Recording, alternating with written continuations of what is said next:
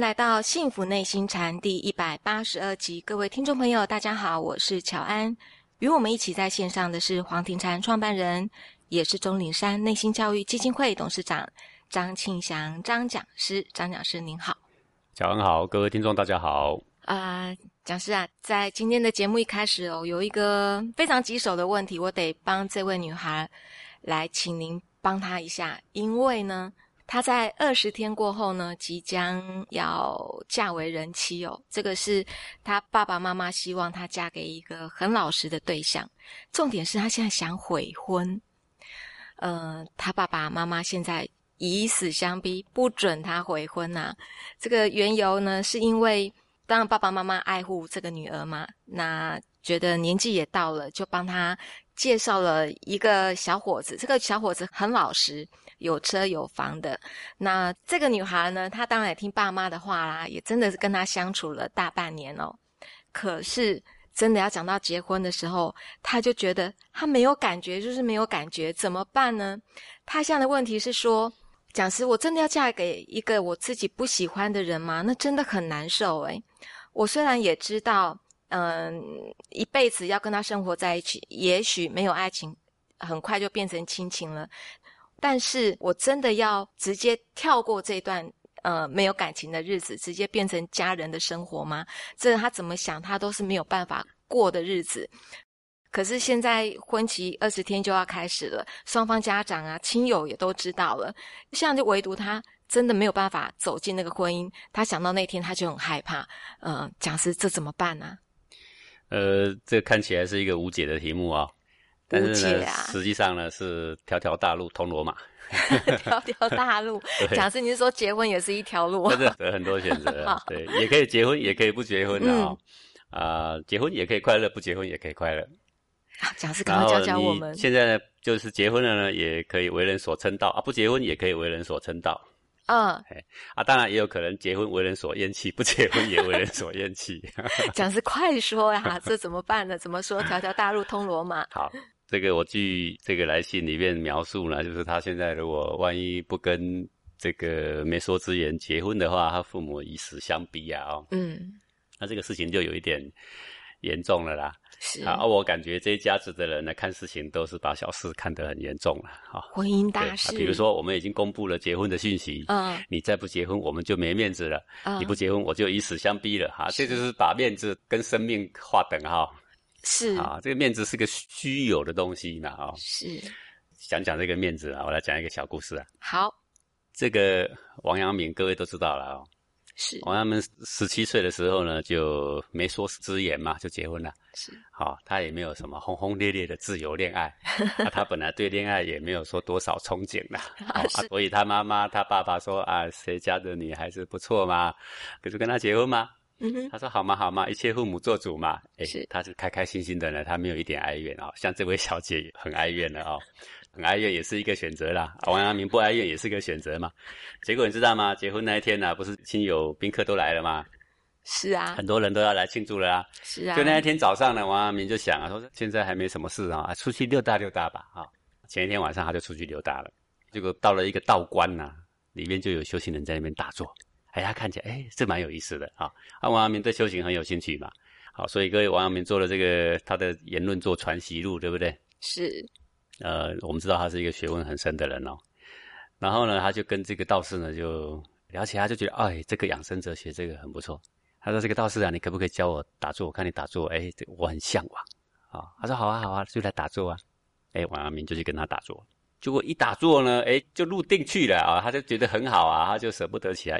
隔一天，这个不是要娶亲了吗？是。结果家人找新郎啊，找不到。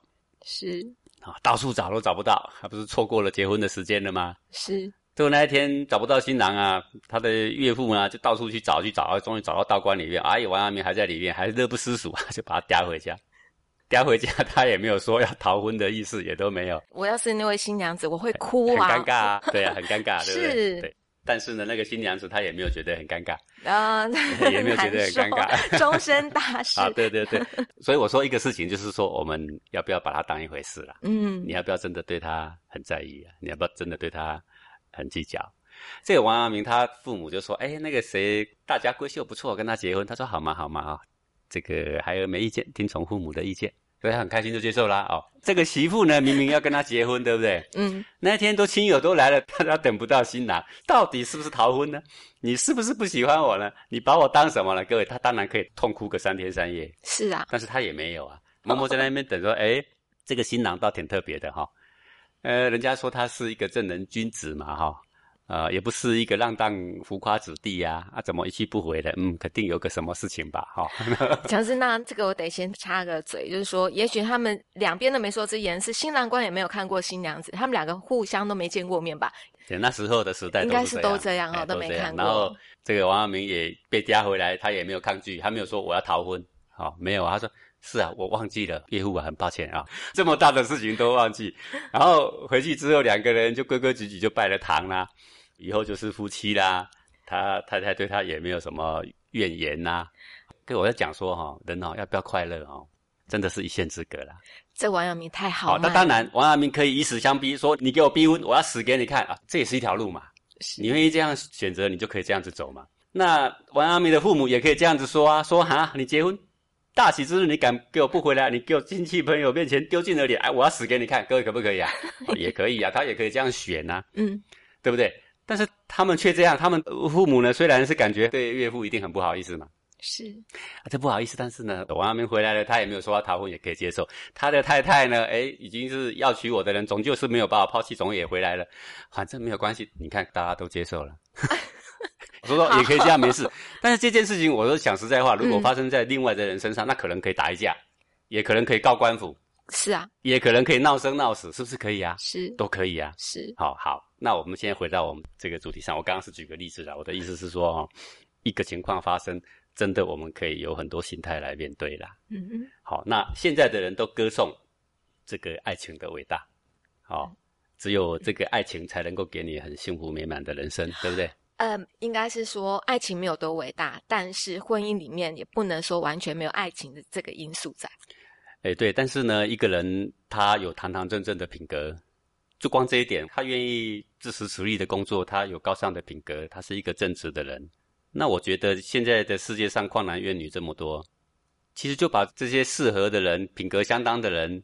哎，凑在一块结合一个正当的家庭，我觉得这也不是什么坏事啊。我们不能说这是坏事。蒋之水，您现在是要跟我们分析自由恋爱跟媒妁之言？对，我的我的意思是说，这些路都很高尚，都很 好，但是每一条我就分析分析给你听嘛。这个每一条都可以走了。嗯。好啊，现在呢，这个准新娘左右摇摆，对不对？心情不定，这是他的选择嘛？他的心情不定，这个很严重啊。一个是他不希望爸爸妈妈。用生命来以死相逼，逼的他难受啊！是啊，可是另外一边是完全没有感觉的他自己的人生啊！是啊，是他摇摆。在我们的观念就是很自我嘛，我要挑我要过的人生嘛。但各位现在你要记得哦，每一个人都挑他要过的人生，每一个人都找到他的一见钟情的对象，最后他们结成连理了。然而这是一个大骗局，因为他们离婚的比例竟然已经高于五成，这是一个事实啊。一定比古代还要幸福吗？我说实在话，我要质疑啊。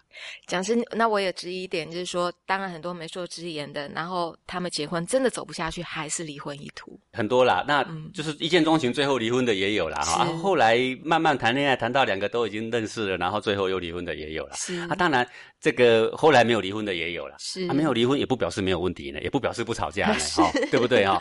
那媒妁之言呢？当然在古代离婚的也有了。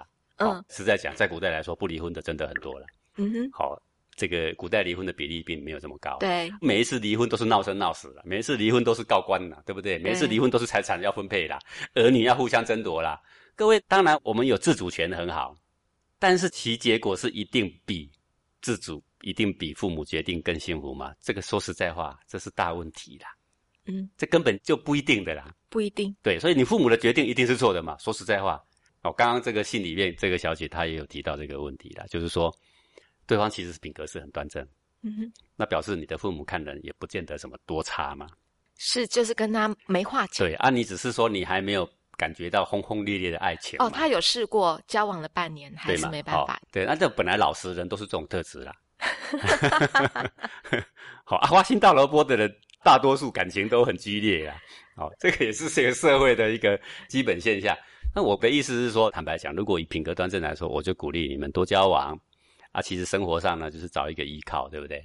老年的时候呢，有一个可以倾诉、互相依靠的对象，对不对？嗯，不就是这样嘛？还有哦，我要劝你啊，刚开始轰轰烈烈爱情固然是不错，也是一个很好人生经验。但是呢，轰轰烈烈是一阵子啊，过了之后，剩下就是柴米油盐酱醋茶，这也是一个事实啦。讲我先跟你讲这一条路，我可能知道的哦。比如说，在我们台湾也是啦，几十年前都是媒妁之言比较多。那像那样的妈妈，其实到了年纪很大的时候，他们是觉得自己的人生有一点遗憾啊，可能是觉得那时候听了爸爸妈妈的话，然后嫁了谁谁谁，就算这个家庭还不错，他也觉得还是有个遗憾在。包括昨天我跟我妈妈在聊天，我也把这个难题问了妈妈。就说：“妈妈，如果是你的话，你会怎么做？”我妈妈已经快八十岁的人了，我妈妈也跟我说：“嗯，就算呢有金山银山给我，要我嫁给一个我没有感觉、我不喜欢的人，我才不要呢。”就是我妈妈也这样子回答。这是她的选择嘛？以前的人他没说之前，他根本没看过，但是最后白头偕老的也很多了。但是有点遗憾。是好，那各位没有得到的东西总是比较珍贵的。是他说我们遗憾什么？我们遗憾什么？那都是因为没有得到，所以我们就有很多憧憬。嗯，真的是轰轰烈烈谈完恋爱的人，已经结婚了，都已经得到了，最后有很珍惜吗？没有，离婚率是一半以上。是，对不对？是，这是一个事实，数据会说话。好，这是从已经产生出来的数据，我们就知道说，哦，原来轰轰烈烈之后，其实也不一定白头偕老，而且也不一定真心相待。好，而且不一定真的能够牺牲一切为对方奉献，其实并不一定相等啦。啊，我大概能够揣摩到讲师你要讲的意思，就是很多条路都可以选择。对，反正它的结果。那我现在来给你分析一下，你有什么路可以走？好，譬如说第一个，好，你可能我呢就悔婚了，嗯，然后呢我毅然决然的我就离家了，好，然后呢我就当一个现代的自主的女性，然后呢别人就给你歌颂说，嗯，你是一个有主见的人。对不对？你敢勇于向这个威权抵抗啊？然后呢，你以后就可以过着幸福快乐的日子了。哈，可能有一部分会这样哦。但是结果是爸爸妈妈跟他断绝父女关系，然后在亲友朋友面前抬不起头。这是有可能，但是也有可能是这样。你走了之后，父母也没怎样，然后父母还期盼你回来，说其实我错了，也这也有可能呐。嗯，对不对？是啊，也有可能是父母呢一气之下就撞墙了，有没有可能？也有可能，也有可能呐。那有可能你离开了之后，所有的朋友给你鼓掌，说你是一个新时代女性，你是我们的榜样，有没有可能？有有可能呢？有没有可能你离开了之后，人家说你这个不孝子，你根本只为了自己，你根本不为你的家人着想，有没有可能呢？绝大可能，也有可能。嗯，总而言之，你做的选择就是你要承担嘛。是，这是你的个性嘛？是，你无法把这个责任让别人承担嘛？是，对不对？是。再说你为什么会这么摇摆？我觉得这也是个性问题，你知道吗？各位，我举自己家的小孩的例子好了。我一直在想这个事情。我是一个很尊重小孩选择的人呐。对对。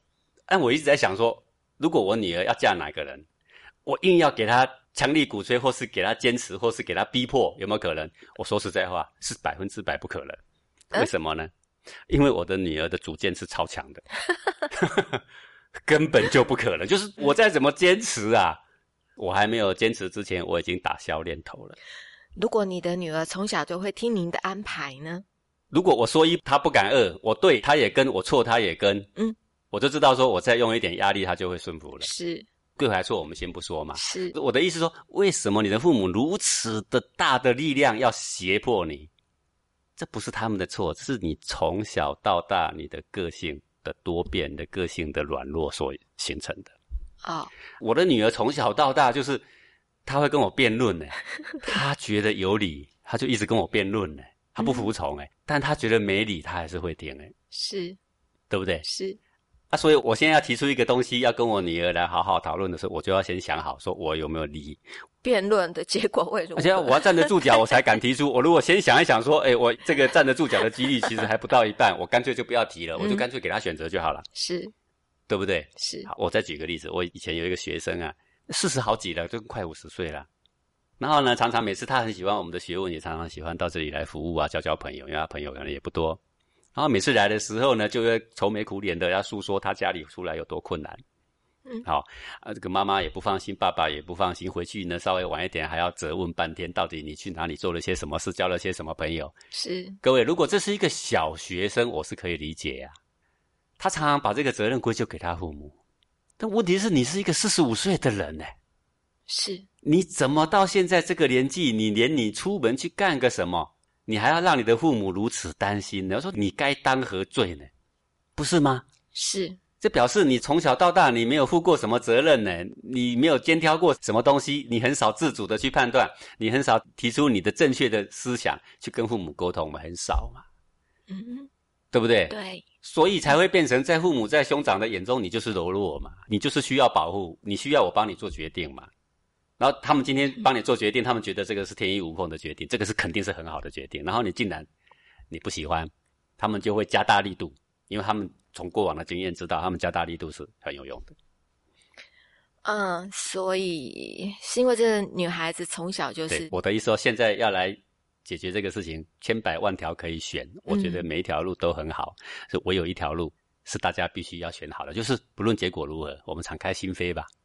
是敞开心扉去接受这个，你已经没有别的选择。各位，我们今天在世界上，我常常是啊不如意事十之八九，但是我碰到这个我也快乐，我碰到那个我也快乐。哎，王阳明要娶我，今天竟然爽约，他也快快乐乐过一天嘛，对不对？好，王阳明被嗲回去了，岳岳父骂一顿，我想他父母一定骂一顿，经典里面是没写啊，一定肯定骂一顿的嘛，对不对？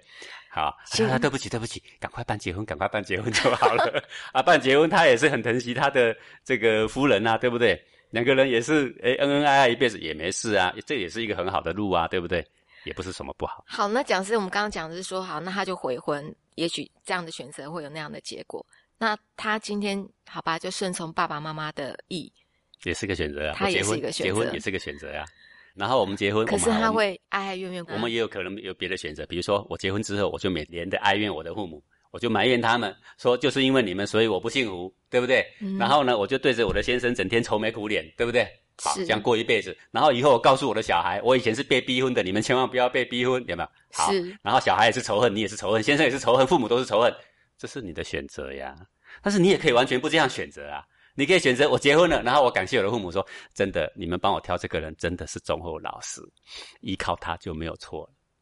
然后你就听从你的先生的说，这个外面的事您决定，家内的杂物我来决定。好，你好好的去创你的事业，家里面你都不用担心，这也是你的选择啊。是，重点就是你心里甘不甘心，对不对？不甘心，不甘心的人是一种习性，碰到什么都不甘心。讲师，那不礼貌的问一下，今天如果您的妈妈就是媒妁之言，就像王阳明一样，就说好，我今天哪一个女生，你就娶她为妻。那当时我的个性可能会跟他辩论一番，对不对？如果以现在的我来，我的选择，辩论完了，我妈妈很坚持，甚至她以死相逼。如果是我的选择，是那好嘛，那就娶嘛。啊，娶了之后我就跟他好好生活看看嘛，我就来看看我的夫人的德性怎么样嘛。嗯哼，啊，如果夫人德性不好，我就教教看嘛，改造改造看看嘛。是，我如果教他还不行，这个人呢是非常的奢侈，非常的虚华。嗯哼。对不对？是不守妇道，我就可以开始下一步计划。我的计划就是说，嗯，我可以考虑离婚哦。今天离婚的人有一半以上啊，这有什么了不起的吗？呃，那如果说这位新娘子她也是被她爸爸妈妈被逼的，就像王阳明的夫人一样，然后嫁给你了，但是她很不快乐，她就是天天也不快乐，天天就哀怨的看着你。对啊，哦，我们就尽量让她快乐啊，我们表现我们的诚意呀，嗯，对不对？我们就是规规矩矩的上班赚钱，我们拿回来安顿家里呀。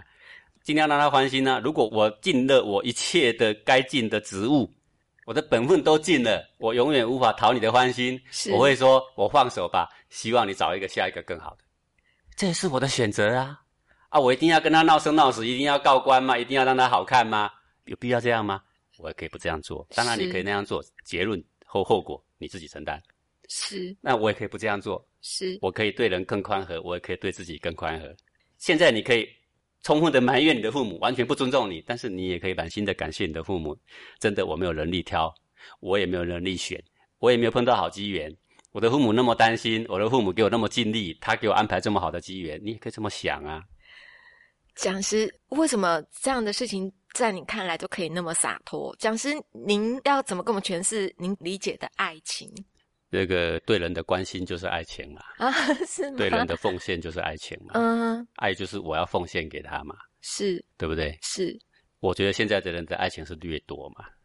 这个不是不是不是爱情，对。嗯。好，我所掠夺的我得不到，我就要他生要他死，我要给到他好看，对不对？掠夺不是叫做爱情。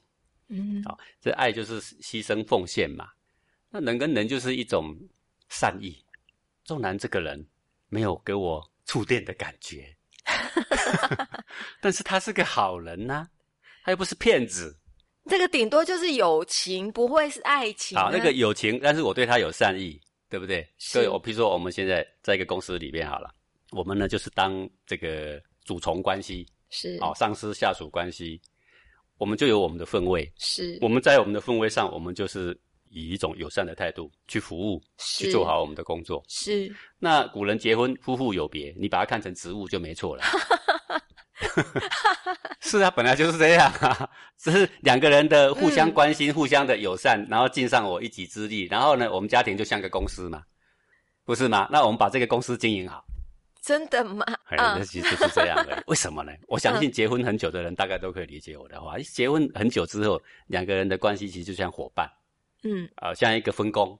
是对啊，有没有说每天这个早上出门的时候 轰轰烈烈，回家轰轰烈烈，然后一二十年如一日，有没有这种爱情？我是没看过了。但是他们有之前爱情的基础啦，这样子是很不错的。但就讲是你来讲，就算没有这个爱情的触电的感觉，也可以用那种这个伙伴的关系来经营家庭。叫做飘风不终朝啊，骤雨不终日啊，《道德经》所讲的啦啊、我们要相信老子的智慧啦啊、嗯，这种轰轰烈烈、一见钟情，这就是飘风骤雨啦，哦，那是飘风骤，雨不能够终日啊。嗯，哎，当然，飘风不终朝，骤雨不终日嘛。嗯哼不过我觉得就是说，曾经有过那样的感觉，当然也是可以；但是没有过那样的感觉，你也不必什么遗憾，因为每一个人生的经历其实真的都不一样。